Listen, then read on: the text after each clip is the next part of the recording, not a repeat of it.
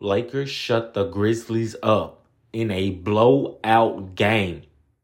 It's crazy because Dillon Brooks said that LeBron James was old and that he doesn't respect anybody who can't give him 40. Calm as a motherfucker, ain't it? Because they got blown out by 40 points. Awesome job, LA. They're eliminated now. Congrats.